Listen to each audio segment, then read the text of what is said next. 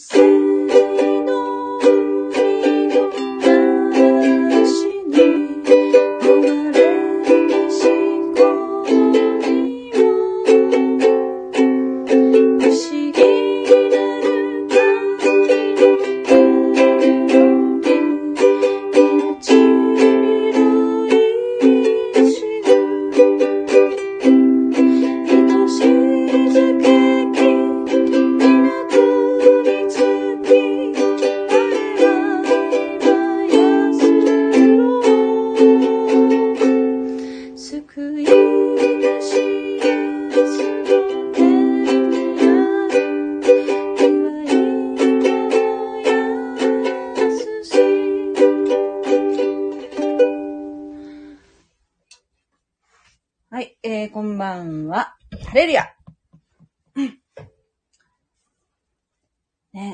日が続いてますね。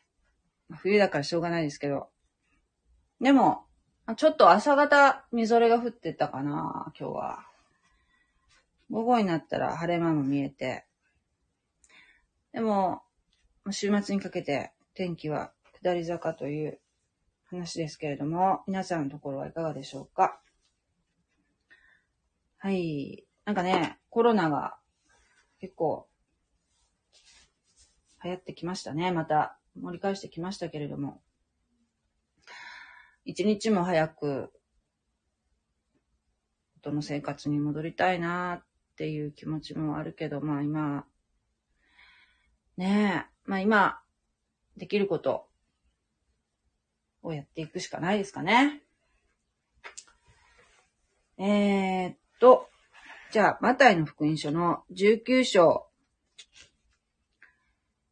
16節からね、22節まで、ちょっとこの切り方おかしいかもしれないけども、もう遅いので、この、この、ここもね、すごくね、重要なとこなので、なんか、うん、なんかい全部いい、終われないかもしれないけど、ちょっと、いきたいと思います。とりあえず読みますね。はい。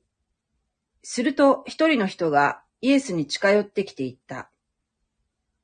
先生、永遠の命を得るためには、どんなことを、どんな良いことをしたらいいでしょうか？イエスは言われた。なぜ良いことについて私に尋ねるのか？良い方はただ一人だけである。もし命に入りたいと思うなら、戒めを守りなさい。彼は言った。どの戒めですか？イエスは言われた。殺すな、姦淫するな、盗むな、偽証を立てるな。父と母とを敬え。また、自分を愛するように、あなたの隣人を愛せよ。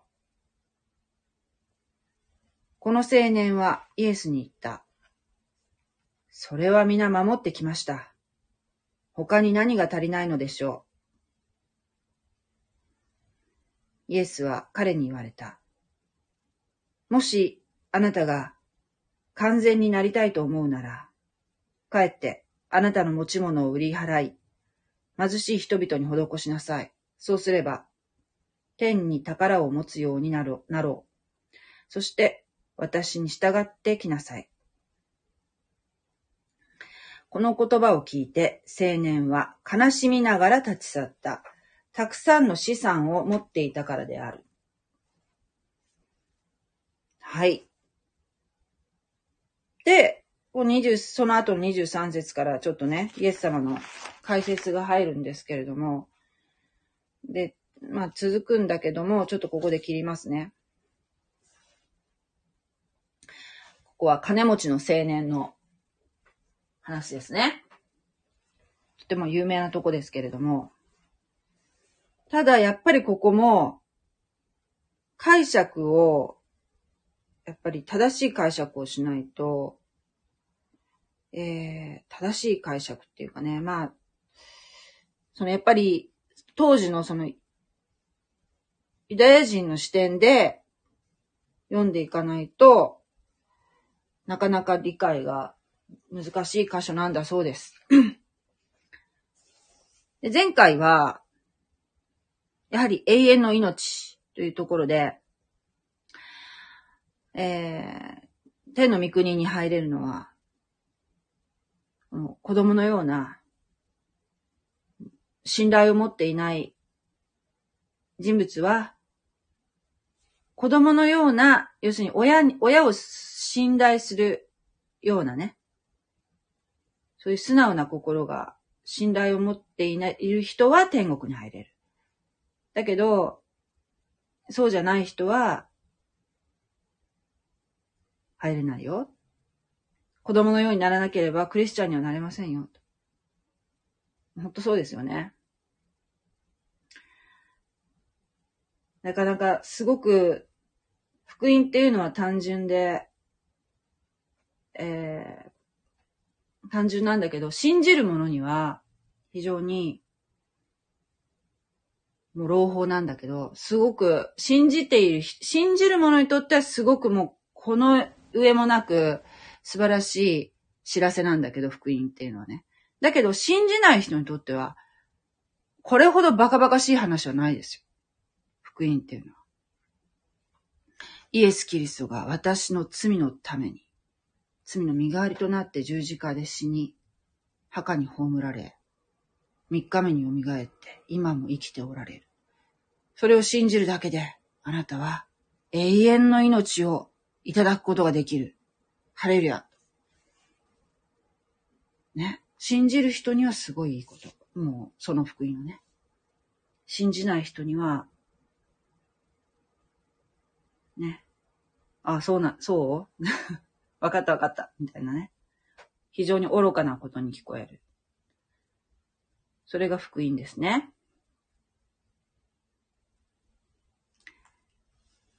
だけど、神様はその福音をクリスチャンに救われた者には、その福音を世界中の人々に告げ知らせなさいとごご命令になったんですね。で、私たちそのクリスチャンがその方を、えー、救うことはできません。だけど、それは神様の技。だけど、福音を聞かせることはできる。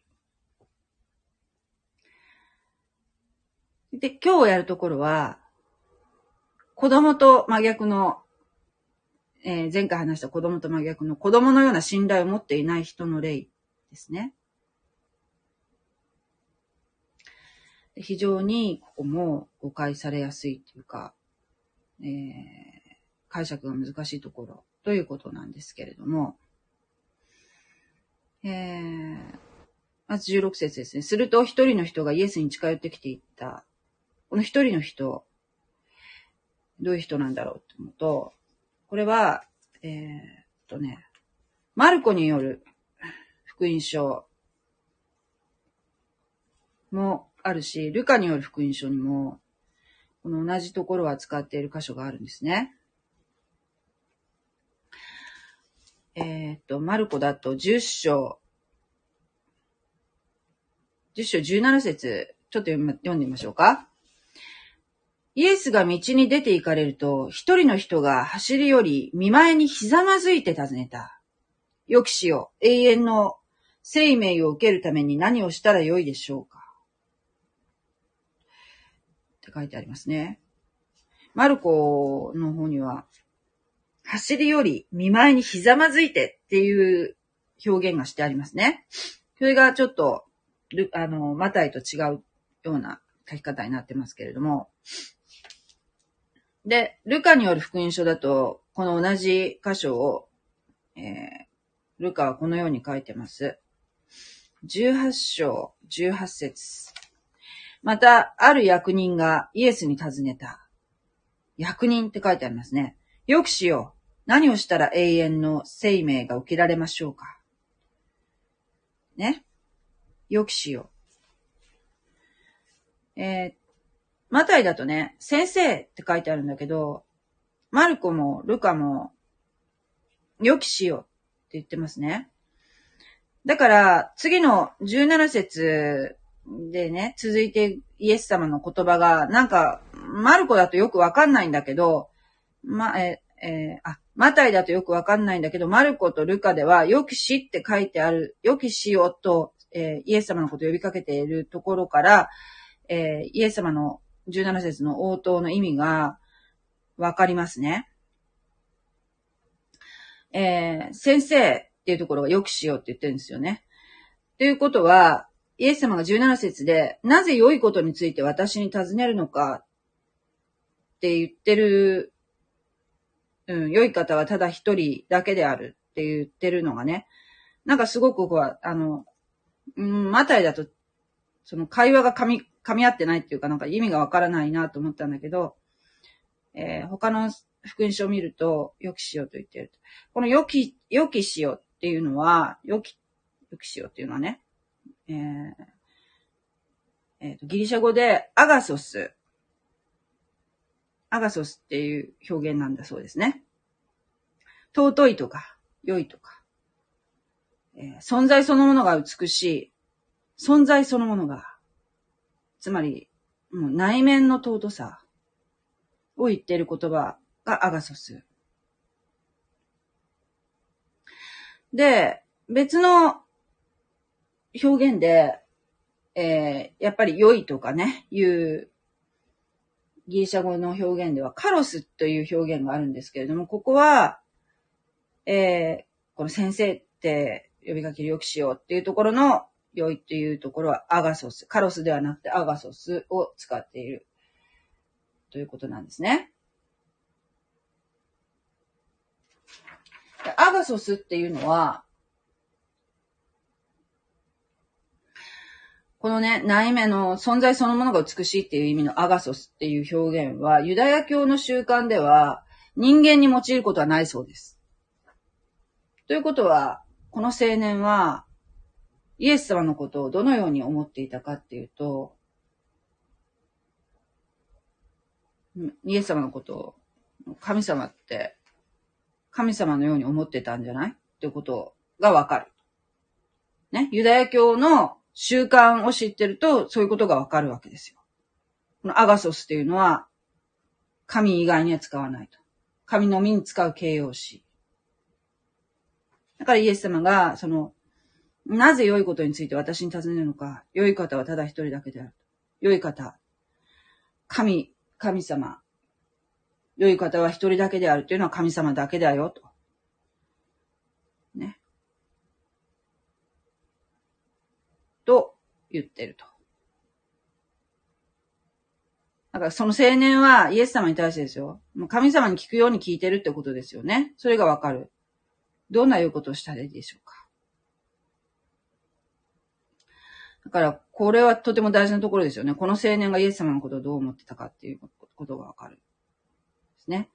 で、この一人の人がっていうの情報しかないんですけど、マタイはね。だけど、マルコ、マルコはわかんないな。えっ、と、ルカの福音書には、ある役人がって書いてありますよね。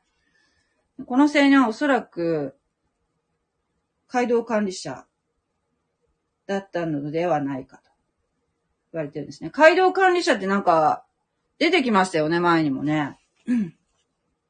確か、娘を蘇生させてくださいと頼んだ街道管理者。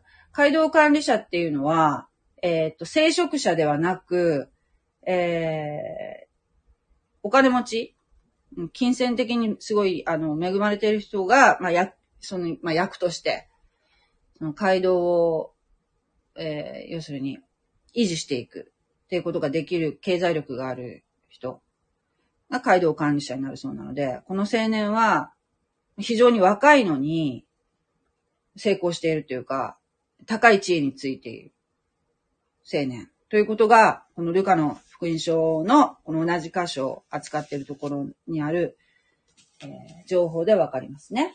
この青年は、まあ、金持ちですよ。非常に金持ちなんですね。えー地位も名誉も金もある。で、えー、そういうことを踏まえて読んでいくと、えー、そして、この青年はね、えーお金持ちであると、地位もある。という人っていうのは、パリサイ派の神学では、どう、金持ちをどう取り扱っているかっていうことも必要。この、ここを読み解くと、ところで、ところでは。金持ちっていうのは、皆さんどういうイメージがあるかわかんないけど、金持ち、金持ちって、まあいいなと思いますよね。お金があるっていいなって。自由にするお金があるっていうね。で、同時に、まあ、日本人とかだとですよ。お金持ちっていうとなんか、うーん、お金、お金をちょっと、あの、癒しいものって考えるところもちょっとありますよね、日本人ってちょっと。うん、卑屈っていうかそういうところがあるから。お金持ちって言ったらまあな、うん、なんかあんまり、まあ、いいなと思う反面、あんまりなんかこう、ちょっと、主戦度とかいう言葉もあるぐらいだから、お金持ちっていうのはなんかそういうこう両方の面が、イメージがあるかもしれない。いいイメージ、悪いイメージね。だけど、パリサイ派の神学で、ユダヤ教のね、当時の主流派の神学では、金持ちというのは神の祝福を受けている。って考えられてたんですね。金、神の祝福を受けているから金を持ってるんだ。神の祝福を受けているから地位があるんだ。って考える。非常にシンプルに。で、旧約聖書の考え方っていうのは、えー、確かに物質の祝福っていうのは、えー、ありますよ。で、物は良いものであると。この世にあるものっていうのは。なぜなら、なぜなら神様がお作りになったんだから、すべてのものは。だから、物はすべて良いんだ。ただ、物が、ね、例えばお金、お金自体にそういうこう意味があるんではなく、それを使う人間が曲がっていると、問題が起きるっていうかね。だから、そのもの自体は、もう、すべて良かった。ね、神様がその作られた、この世界を作られたのは神様ですから。もともとは、すべて良かったわけですよ。で、神様の祝福、例えばですね、あと、子沢山っていうのは、子供がたくさん多山っていうのは、えー、神様の祝福を受けている。なぜなら、産めよ、増えよ、死に道よ、神様祝福されましたからね、人間に対してね。それはもう、えー、アダムとエバが罪を犯す前の世界のことですけれども、まあでも基本的に物も物質もね、物質はいいとされましたね。神様が作られたものですからね。で、えー、だから、この青年は自分には全てある。で、しかも、イケメンだったとは書いてませんけども、イケメンだったかもしれない。お金持ちで、イケメンで、チームあって、モテててっていうね。そういう感じで。じゃあ、でも、でも何か足りない気がする。天の御国に行くために。この僕に何が足りないのかってずっと考えてたんじゃない？それでイエス様に聞こうと思ったんだと思うんですね。えー、自分はね、こんなに完璧なのに、何かが足りない気がする。なんだろう。で、イエス様はじゃあ、なんて答えられたかっていうと、もし命に入りたいと思うなら、戒めを守りなさい。とおっしゃったんですよ。戒めを守りなさい。ね、ここですよ。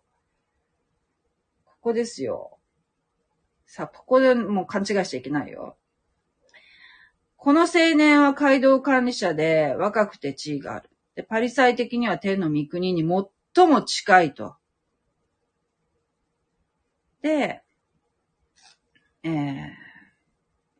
命に入りたいと思うなら戒めを守りなさいと言われたときに、彼は、ね、なんて答えたか。そうだそうなんですよねハレルヤあなたこそメシアです、イエス様あなたに従いますって言ったかって言うと言わなかった。ペテロのように信仰告白はしませんでした、彼は。じゃあ先生、どの戒めですか？って答えちゃったんですね。もしこの時、あなたこそメシアですと告白すれば、彼は永遠の命をこの時に、この瞬間に得ることができたかもしれないけど、あなたに従いますと。あなたこそメシアですとは言わず、どの戒めですかと。で、イエス様は言われた。殺すな、会員するな、盗むな、偽証を立てるな。父と母とを敬え。これは、モーセの十回です。モーセの十回。で、また自分を愛するように、あなたの隣人を愛せよ。とおっしゃいました。これは十回にない言葉で、イエス様が付け加えた言葉です。この青年はイエスに言った。それは皆、守ってきました。他に何が足りないのでしょう言ったって言うんですよ。じゃあちょっと10回を見てみますね。これはね、この殺すな、会員するな、盗むな、偽証を立てるなっていうのは、10回の後半部分で、えー、父と母とを敬えてね。確かに守ってきたんでしょう。これは10回の中の、えー、人間対人間の、えー、戒めにあたる部分なんだそうです。10回はね、出エジプト記の20章に書いてあるんですね。これは市内契約って言うんだっけ？確か、そういうふうに言う、もう言うんじゃないかな、この10回っていうのは。ちょっと読んでみますね。えー、っと、一節から読みますよ。神はこのすべての言葉を語って言われた。で、今から読むとこれ10回の前半部分ね、最初に言うのは。私はあなたの神、主であって、あなたをエジプトの地、奴隷の家から導き出したものである。神様がね、そういうふうにおっしゃったんですね。まず、第一の戒め。あなたは私の他に何を、ま、何者をも神としてはならない。あなたは自分のために刻んだ像を作ってはならない。上は天にあるもの、下は地にあるもの。また、地の下の水の中にあるものの、どんな形をも作ってはならない。それにひれ伏してはならない。それに仕えてはならない。あなたの神、主である私は妬む神であるから。私を憎む者には、父の罪を子に報いて、三四代に及ぼし、私を愛し、私の戒めを守る者には恵みを施して仙代に至るであろう。なんかすごいこと書いてあるね。あなたは私の、あ、あなたはあなたの神、主の名を、みだりに唱えてはならない。ね。だから、ユダヤ人は、ね、神っていう言葉すらも恐れ多いから言いませんね。主は皆をみだりに唱えるものを罰しないでは置かないであろう。唱えてはいけないって言ってるんじゃないんですよ。みだりに唱えてはいけないって言ってるだけなんですけどね。もうユダヤ人はもう、もう非常に厳密に、もう、もう、こう書いてあったのも一切神という言葉すらもう言えなくなってしまって、ももともと神様をどう発音してたかっていうことを、えー忘れてしまったんですよ。忘れてしまったんですよ。忘れてしまうぐらい厳密に守ってしまったんですね。安息日を覚えてこれをせいとせよ。6日の間、働いて、働いてあなたのすべての技をせよ。7日目はあなたの神、主の安息であるから、何の技もしてはならない。あなたも、あなたの息子、娘、しもべ、はしため、家畜、また、あなたの門のうちにいる他国の人にも、人もそうである。主は6日のうちに天と地と海とその中のすべてのものを作って7日目に休まれたからである。それで主は安息日を祝福として生とされた。で、こっから後半部分が人間対人間の戒めですね。あなたの父と母と母を敬え。これはあなたの神主が賜る地であなたが長く生きるためである。ね。あなたは殺してはならない。あなたは勧誘してはならない。あなたは盗んではならない。あなたは隣人について偽証してはならない。あなたは隣人の家を貪ってはならない。隣人の妻、しもべはしため、後ろ歯、またすべての隣人のものを貪ってはならない。ってあるんですね。だから、最初にイエス様はね、不思議なことに後半を言ったんですよ。その人間対人間の戒めをね。この青年に。もうイエス様は、もうこの見た瞬間、この青年の問題点を見抜いておられたんですね。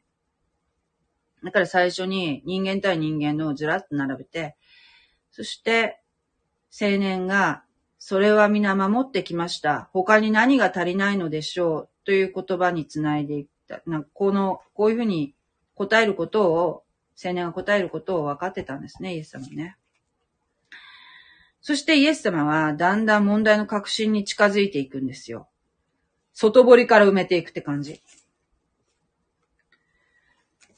イエスは彼に言われた。もし、あなたが完全になりたいと思うなら、帰って、あなたの持ち物を売り払い、貧しい人々に施しなさい。そうすれば、天に宝を持つようになろう。そして、私に従ってきなさい。この言葉を聞いて青年は悲しみながら立ち去った。たくさんの資産を持っていたからである。はい。私は何べも言ってきたんですけど、あの福音をね、信じるだけで、その瞬間、それをね、福音を信じると、あなたが告白した瞬間に、あなたは救われて永遠の命を持つんですよっていうことを何度も申し上げてきたと思うんですけれども、えー、でもここ読んだら、なんだ違うじゃないか。ね。帰ってあの持ち物を売り払い、貧しい人々に施しなさいと。この技による救い。こういうことをしないと救われないって書いてあるじゃないのって思うかもしれないけど、これは違うんですよ。違う。これは、この青年の問題に対するです。対する答え。だから、この青年限定の、青年に向けて限定の、あの、イエス様の答えなんですよ。で、救いというのは、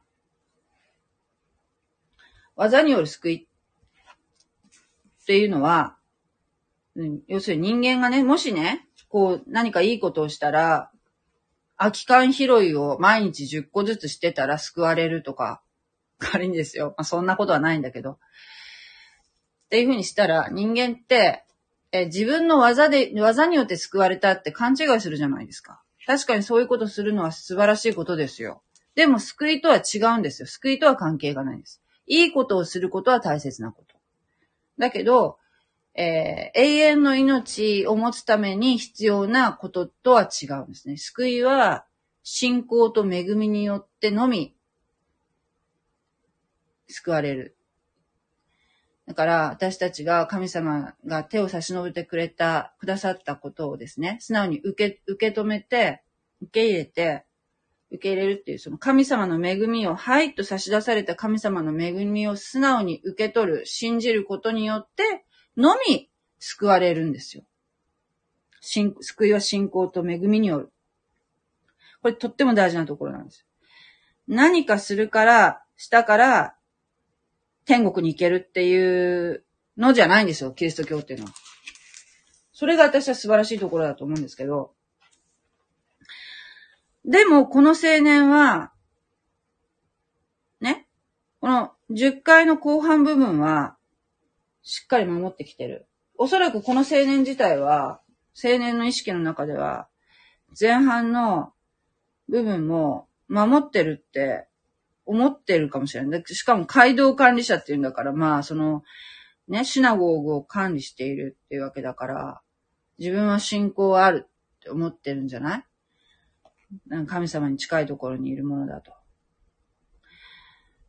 それなのに、ね、10回全部守ってる。自分は、で、しかも金持ちだから、神様にすごく祝福されてる。でも何か足りない気がすると思ってここにイエス様のとこに来たのに、イエス様が、その自分が一番大切にしている、その財産。自分が自分、多分この青年は自分のそのアイデンティティというか、その自分が自分であるためにはやっぱり金が必要だと、えーいう認識があったかどうかわかんないけど、やっぱお金ってすごく大切なものだったんでしょうね、この方にとっては。で、だからそこが要するに、別にお金がね悪いっていうわけじゃないんですよ。イエスさんはお金が悪いって言ってるわけじゃない。だけど、えー知らず知らずのうちに、この青年は、えー金を崇拝してたんだろうね。だから、ね、10回で、あなたは自分のために刻んだ像を作ってはならない。ね、それにひれ伏してはならないって言ってるけど、つまり、青年は、お金を捨てることはできなかった。つまり、お金がこの青年にとっての偶像だったのかな？だから、そんなことはできないと思って、悲しみながら立ち去ったっていうことなんでしょうね。神様より物を信頼していた。私の友達でもいますよ。私に言ったんですよ、しみじみね。結局世の中って金よって。お金、結局そうと思うよって。なんだかんだ言ってお金がないとね。っていう、言われたときに、私は、反論することはできなかったね。確かに、そういうお金は大事ですよ。私も、本当に、ああ、の局面でお金があったら、あったらなと思ったことはあります。あの時お金があったら。って、ね。で、だからそういう、やっぱり、その私の友達も、非常にそういうふうに思う、もう人生のその自分の経験の中でね、考えた場合に、振り返った場合に、金やなって、しみじみと思った瞬間があったんでしょうね。もちろんその私の友達っていうのはその、クリスチャンでない人ですよ。だから私はそれは違うとは言わなかったし、あのーすごくその、実感のこもった言葉だなっていうのは思ったけど、でもね、やっぱり、そのお金、財、財産がね、まあ、お金も大事。お金も大事だけども、でも、えー神様に信頼して歩んでいたら、今はね、私は思うのは、神様に信頼して歩んでいたら、必要な分はもう与えられるというふうに考えが変わりましたね。必要な分は必ず与えてくださると。で、だから、えー非常にやっぱり経済的にね、クリスチャンがみんな経済的に、あの、みんな祝福されてるかって言ったら、どうなんだろう。うーん、まあ、それも人それぞれだろうと思うけど、お金が、その全然その苦労してない方もいらっしゃるだろうし、そうじゃない方もいると思うけど、だけどね、ないならないで何かどっか、あっけらかーんとできるんですよ。クエスチャンになると。なんかどこか、なんとかなるような気がするんですよ。ないならないでね。そういう平安が与えられるんですよ。で、ちゃんと、なぜだか食べていけるっていう信頼があるんですよ。そういう安心感が。なぜだかね。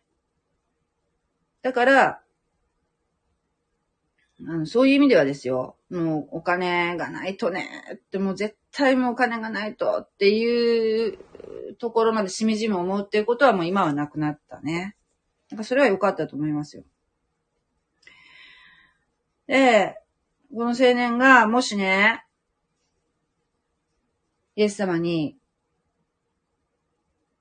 従ってきなさい。私に従ってきなさいって、こう、イエス様がこう手を差し伸べられたんですよ、この青年に。だってほら、ガダラ人のあのー悪霊を追い出してもらったあのーあの、ガダラ人？いたじゃないですか、あの、墓場でもう、自称互いやってた、あの、大暴れしてて、鎖に繋がれても引きちぎるように、ね、悪霊に疲れて大変なことになった人が、イエス様に悪霊を追い出してしてもらった時に、ついてこようとしたじゃないですか。一緒に船に乗り込もうとしたけど、イエス様が、ね、ダメって断ったじゃないですか。じゃあ家に戻ってね、家族のとこに戻って、戻りなさいと。で、自分がどんだけ恵まれ、恵みを受けたか、神様によって恵みを受けたかを話してきなさいっていうふうに、その人は、ついていきたいって言ったけど、ダメって言われた。この青年はですよ、従ってきなさいって手を差し伸べられたんですよ、この青年は。ね、弟子になりなさいと。でも、立ち去ったんですよ、何にも言わないで。非常にもったいないですよね。従ってきなさいと手を差し伸べられたときに、招きを、招かれたときに、マタイは、このマタイの福音書を書いたマタイは、金持ってましたよ。あの、地位はなかったけど、地位も名誉もなかったけど、マタイは金は持ってた。この福音書を書いたね。えー、酒税人でしたから。でもね、多分、いい暮らしはできてたんだと思う。まあ、ちょっと、ユダヤ人の共同体からは外されたものであったかもしれないけど、もう生活は、金には困ってなかったはずですよ、マタイは。でも全部捨てました、マタイは。ね。そのマタイがこう書いてるんだよね。それを思うと、マタイがどんな気持ちでこれを書いたのかなって。俺は捨てたよ。俺はイエス様に従ったよって思って書いたのかな。そう、何より、何、一番捨てたのはマタイですよ。十二弟子の中で。うん。そう思いますね。うん。から、まあ、今日分かったことは、ユダヤ人というのは、お金持ちというのは金も、あの、神の祝福を受けていると感じているから、いるってことですよね。うん。もともとその聖書、旧約聖書、旧約の考え方では、物自体が悪いとかね、物を持つことが悪いっていう意識はなくて、物を豊かに持っているっていうことは神様の祝福であると。え貧乏人は何かこう、神様に背いてるから貧乏なんだって考え方なのかな、逆に。数字非常になんかこう差別的だよね。うん。だけど、今の私たちから見るとですよ。だけど、そう、ゆ豊かな、豊かってことはもう素晴らしいことだっていう思いがあったんでしょうね。だからこの青年は、自分はもうか、もうほ、ほぼ完、99.9%完璧。だけど何が足りないんだろう？あと何が足りないんだろうって、やっぱりその、どっか心に、やっぱりその神様がいないから、この人には。あいると思ってると思うけど。でも神様が本当の意味で、その、心にぽっかりとその神様の形をした空洞があるわけですよ。で、何をもってしても埋まらないんでしょうね。何をもってしても。何かこう、寒、薄薄ら寒いものを感じるっていうか、こう、風が吹き抜けるんでしょうね。どこか。それでイエス様のとこに来たんだと思うんですよ。わざわざね。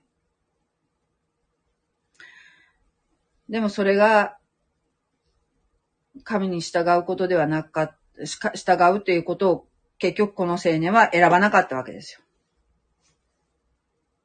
うん。だから、残念だな、と。うん。いうことですね。だから、まあ、子供のような信頼を持ってない人の例として、えー街道管理者のこの、えー金持ちの青年の話が、挙げられてますね。はい。以上になります。えー、ちょっと、読ませていただきますね。青年は、あ、木下さん、こんばんは。青年は自分は正しい人間だと言ってしまった。隣人を自分自身のように愛せれば、全財産を貧しい人に与えられる。うーん。なぜ使う、なぜ私に尋ねるのかと聞きながら、ただ一人の良い方だというのはイエス本人である。なぜ私に尋ねるのかと聞きながら。うん。ラブ、ラブパレードさん、こんばんは。ラブパレードさん。えー、はじめまして。八章十九節では、弟子志願の法、立法学者を断っていたのに。そうですね。八章十九節。弟子志願の。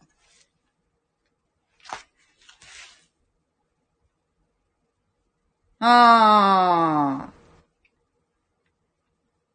ー。えーっと、そうね。あ、すると一人の立法学者が近づいてきて言った。先生、あなたがおいでになるところならどこへでも従ってまいります。ね。この時はそうでしたね。自己犠牲があることを知っているものでなくてはイエスの弟子にふさわしくないって言ったところですよね。うん。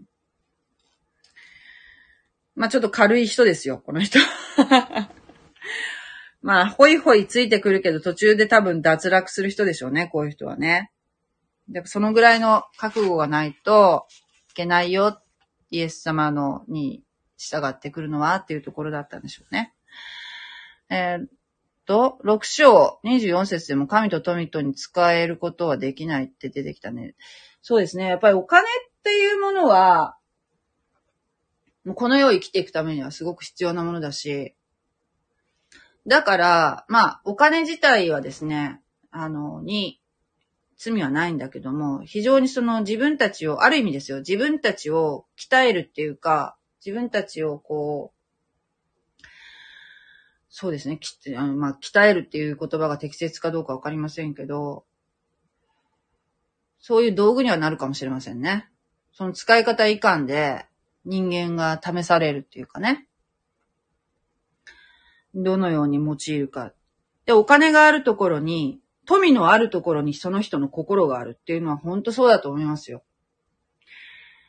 自分が何にお金使ってるかなって、一番お金つぎ込んでるところってどこかなって考えると、うん。だからそういうところに、やっぱり自分の心がいっているのかなっていう気がするしね。たまにね、なんかこう、ものすごい、まあ、その時も言ったと思うけど、献金って金額じゃないんですけど、やっぱりその、献金をね、ちょっとやっぱ自分が痛みを感じるぐらいまで払う、あの、払うっていうか、あの、献金する方、いらっしゃいますよ。日本人は割と少ないけど、あの、韓国の人とかすごいらしいですからね。もうバーってもう、カーッとなって出すのかしらないけど。そういうのはやっぱ信仰がないとできないじゃないですか。そういうのもね、やっぱり、えーそういう方はやっぱり神様に非常に信頼してるのかなって、明日、明日食べていくお金を残さないで出しちゃう、そのやもめ、やもめの話をちょっとどっかに出てきたと思うんですけど、どっかに出てくるんですけど、これまた何の福音書に書いてあったかちょっと忘れましたけど、えー、ね、そう、そう、そういう、ね、話、まあ、献金の話はちょっと、ちょっとめんどくさいから、ちょっと今また置いといて、ちょっと今の忘れてください。置いといて。例えばですよ、えっ、と、そうね、本にお金すごい使う人もいるよね。あるいは、家賃にもすごい、ね、東京だと家賃ってすごいかかるんだけど、家賃にもほとんど持っていかれるって人もいるかもしれない。まあ、その人はやっぱりその、何？いい部屋に住むっていうところにすごい重きを置いてるんだろうね。あるいは車に？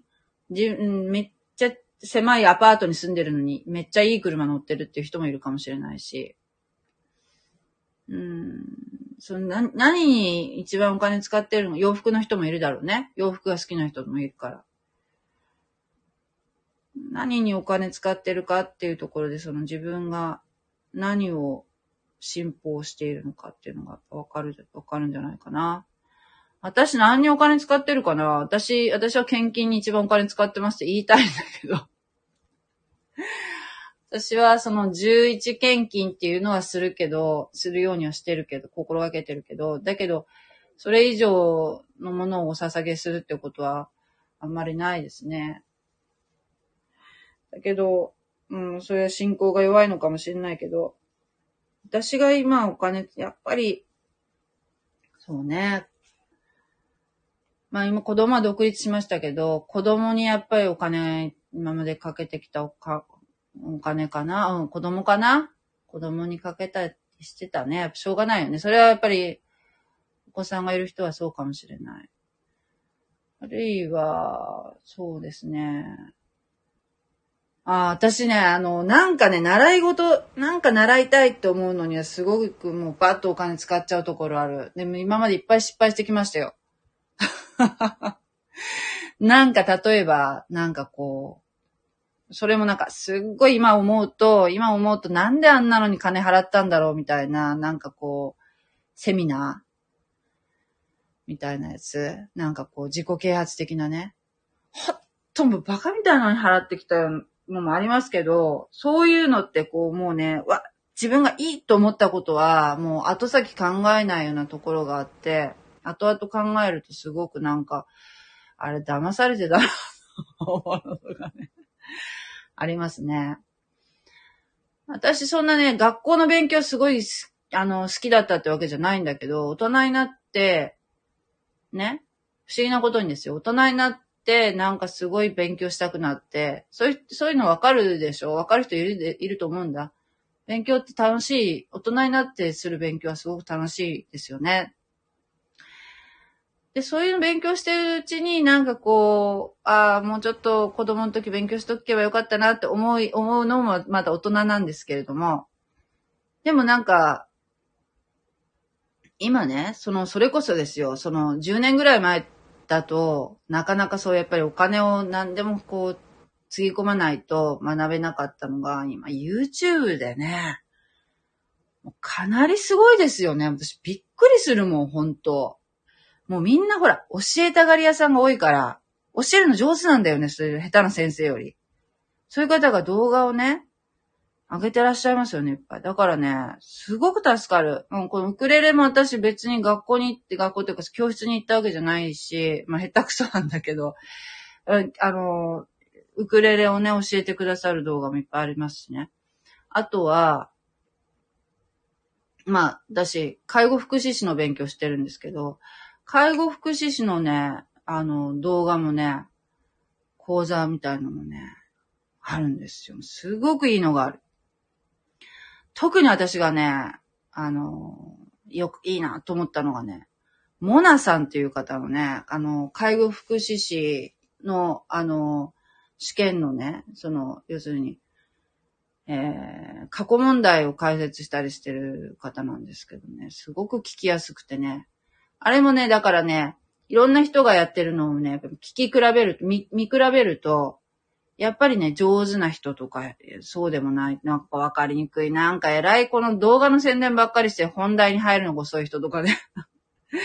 あ、こういう風にするとすごく、なんかすごくなんかこういいなっていうのとかがすごい参考になるっていうか、うーん、モナーさんっていう人がいいですね。もう、あと30日がね、試験なんですよ。こんなことしてていいのかって思いますけど。でもね、不思議なことにすごく頭に入る、今。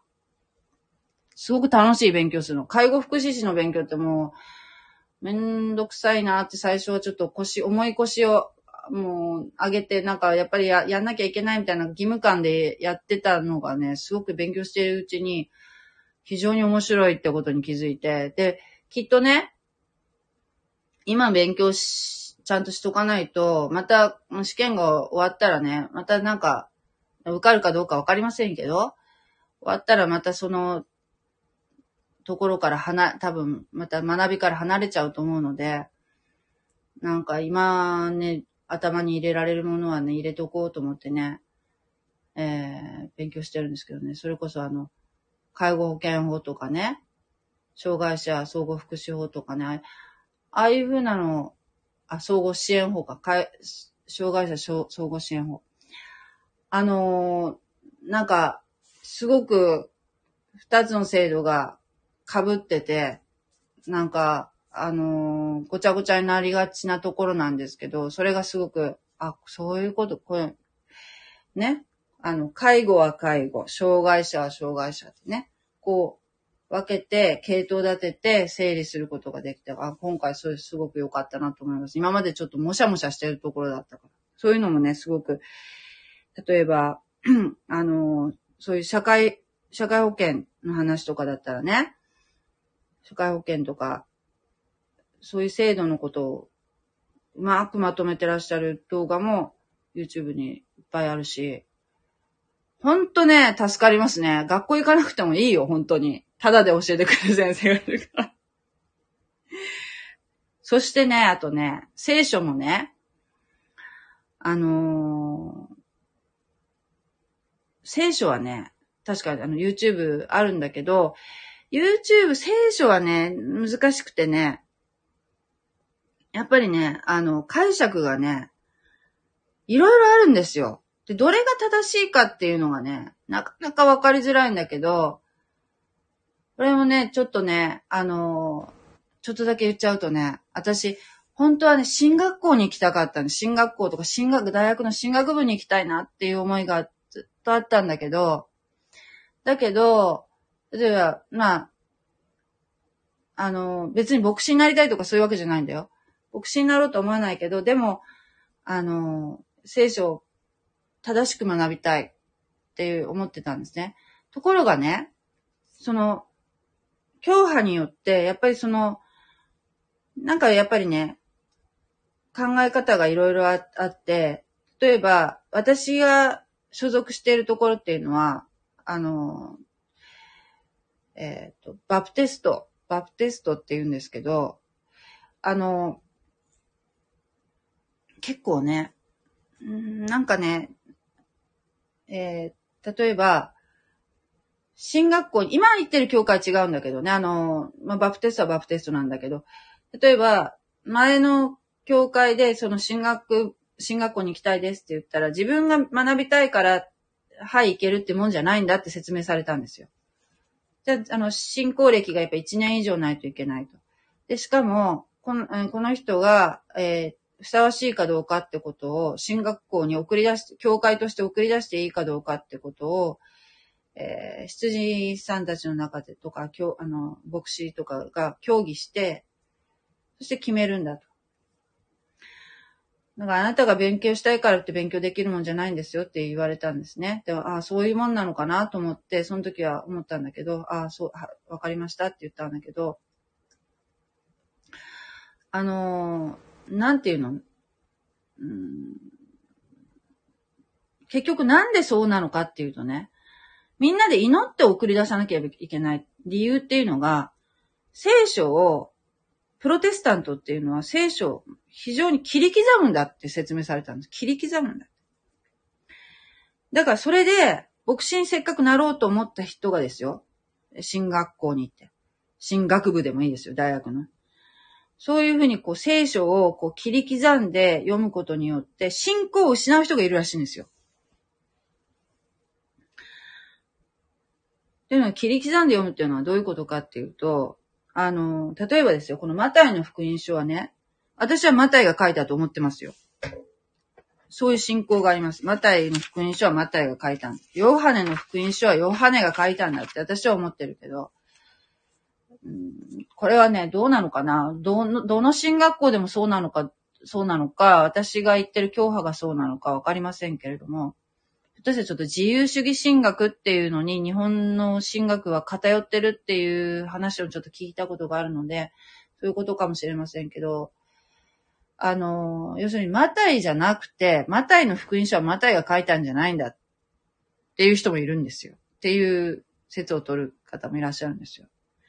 そういうなんかその聖書をまるでその信仰の書としてじゃなくて考古学的に読むっていうかね、歴史的に読むっていうかね、えヨハネの福音書はヨハネが書いたんじゃないとかね。で、そういうふうなことをしていくうちに、えー信仰を失ってしまう、大切な信仰を失ってしまうっていう人がいると。いうことをして、があるから、そういうことがないように、えー教会として全体で祈って、その、学ぶ人を送り出さなければいけないっていう説明されたんですね。どの、どの教派もそういうふうに読むのかわかりませんけれども、私はそういうふうに言われたんです。だからね、そ、そんなに信仰を失うんだったら、そんな、軽々しくちょっといけないなと思ったら、ね、進学校とか、進学部とか行きたくないなと思ったら、そんな読み方したくないなって私は思ったんですけど。そしたらですね、そのハーベストタイムっていう、あの、ハーベストタイムミニストリーっていう団体、福音派の団体があるんですけども、中川先生のね。あの先生の教えてる、えー聖書の読み方は、ヘブル的な読み方といって、その、当時のユダヤ人の習慣とか、背景を踏まえた上で読み解くっていう方法を取られてるんですね。だから、あの、その先生の解釈が全て正しいかどうかはわかりませんよ。わかりませんけども、あの、非常になんかこう、説得力があるというか、文章がだから、その先生の解釈だと繋がっていくわけですよ。さっきの、えーっと、アガソスとカロスの話もしましたけどね、良い、と尊い、良いっていうアガソスという言葉は、えーが分かっていると、その17節のなぜ良いことについて私に尋ねるのかっっていう、うん、良い方はただ一人だけであるってお答えになってるのが、理由がそこで分かりますよね。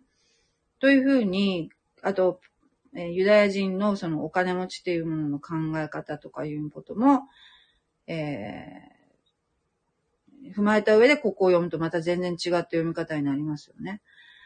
だからそういうふうな、その、えーことを踏まえての勉強がしたいなっっていうふうに思ったんですよ。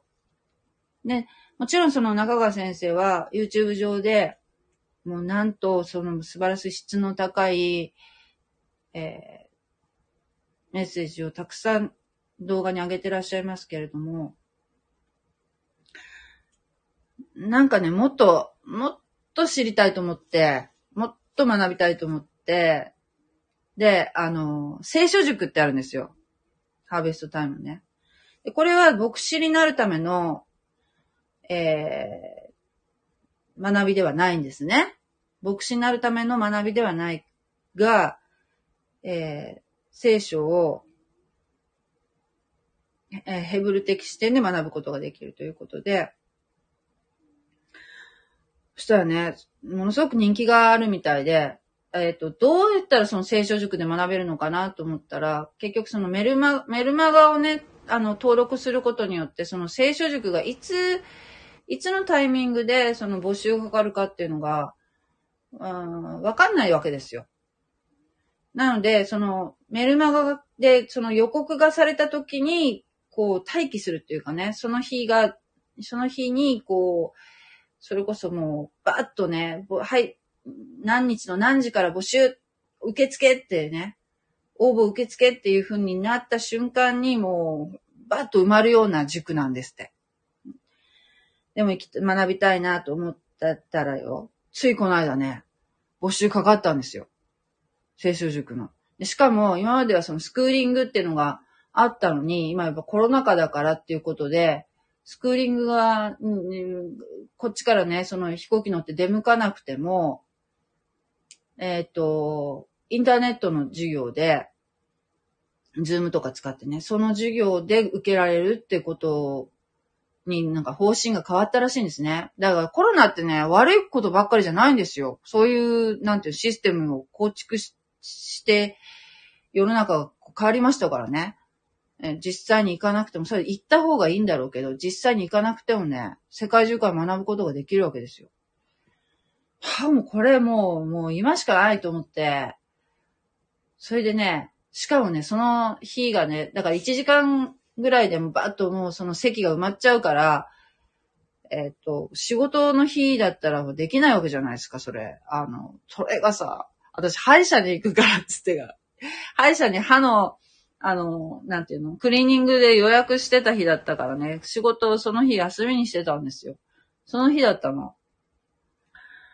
もうね、めっちゃ嬉しくて、こう私休みの日に、その、なんていうの？朝のね、8時から受け付けますだったのね。ね、私ね、8時にね、もうね、スマホ握ってね、待機してたんだけど、全然繋がらないんですよ。一生懸命、何遍も何遍もこうアクセスするんだけど、全然、全然その、なんていうの ?8 時になっても全然、その、なんていうの ?8 時になったらその、募集その、なんていうの？インターネットのその、あれが、サイトの案内が来るって、あの、公開されるってなんだけど、全然公開されないから、おかしいなと思った。で、9時から歯医者に行かなきゃいけなかった。9時から予約取ってたから、あ、もうこれダメだと思って、ダメだったのかな？もう間に合わなかったのかなと思って。私のスマホが全然繋がらないからおかしいな。でもしょうがないから歯医者行くじゃん。でもさ、こうやって、あの、歯医者の、あの、椅子にこうやって横になっててもさ、チラチラチラチラさ、時々こう、なんか、うがいしてくださいとかなんか言われた時にパッと見て、画面見て確認するんだけど、全然ダメで。あれ？と思って。そしたら、9時15分ぐらいかな？その、は、歯医者のその、見てもらってる最中にさ、もう募集終わりましたってなってたのよ。ああ、と思ったの。もう、一瞬だよね。だからもう一瞬で埋まっちゃったんだよね。残念と思って、でもしょうがない。でもこれが神様の御心なんやろうと思って、思って、思ったんだけど、その、会、お会計をするときに、もう一回念のため見たら、追加募集ってのがあってさ、もうバッと応募したよ。したらさ、それに引っかかったの、私。だから、学べるのよ。2年、2年半ぐらいかかるのかな、その学びの期間っていうのが。で条件が1、えっ、と、1週間で5時間以上勉強に当てる時間が取れる人って書いてあったから、絶対できると思って。絶対その時間取れる。絶対何としてでも取ると思って。で、いろいろ、もう、すごくそれが嬉しいの。それが、あの、本決まりになったらお知らせしますねって言ってたことなんですけど。もう、すごく嬉しかった。うん。神様に本当に感謝したいと思いますね。だからもしね、その、その学びの中で分かったこととか気づきとかがあったら、もう、それも、ね、あの、この場でね、あの、お話ししていきたいと思うし、すごくそれ、私、もう、すごく、もう神様が用意してくれたとしか思いませんね。その日が、私、仕事がお休みだったっていうのいうこともね。はい。ちょっと長くなりましたけど、今日これで終わりたいと思います。はい。ありがとうございます。God bless you! じゃあねー。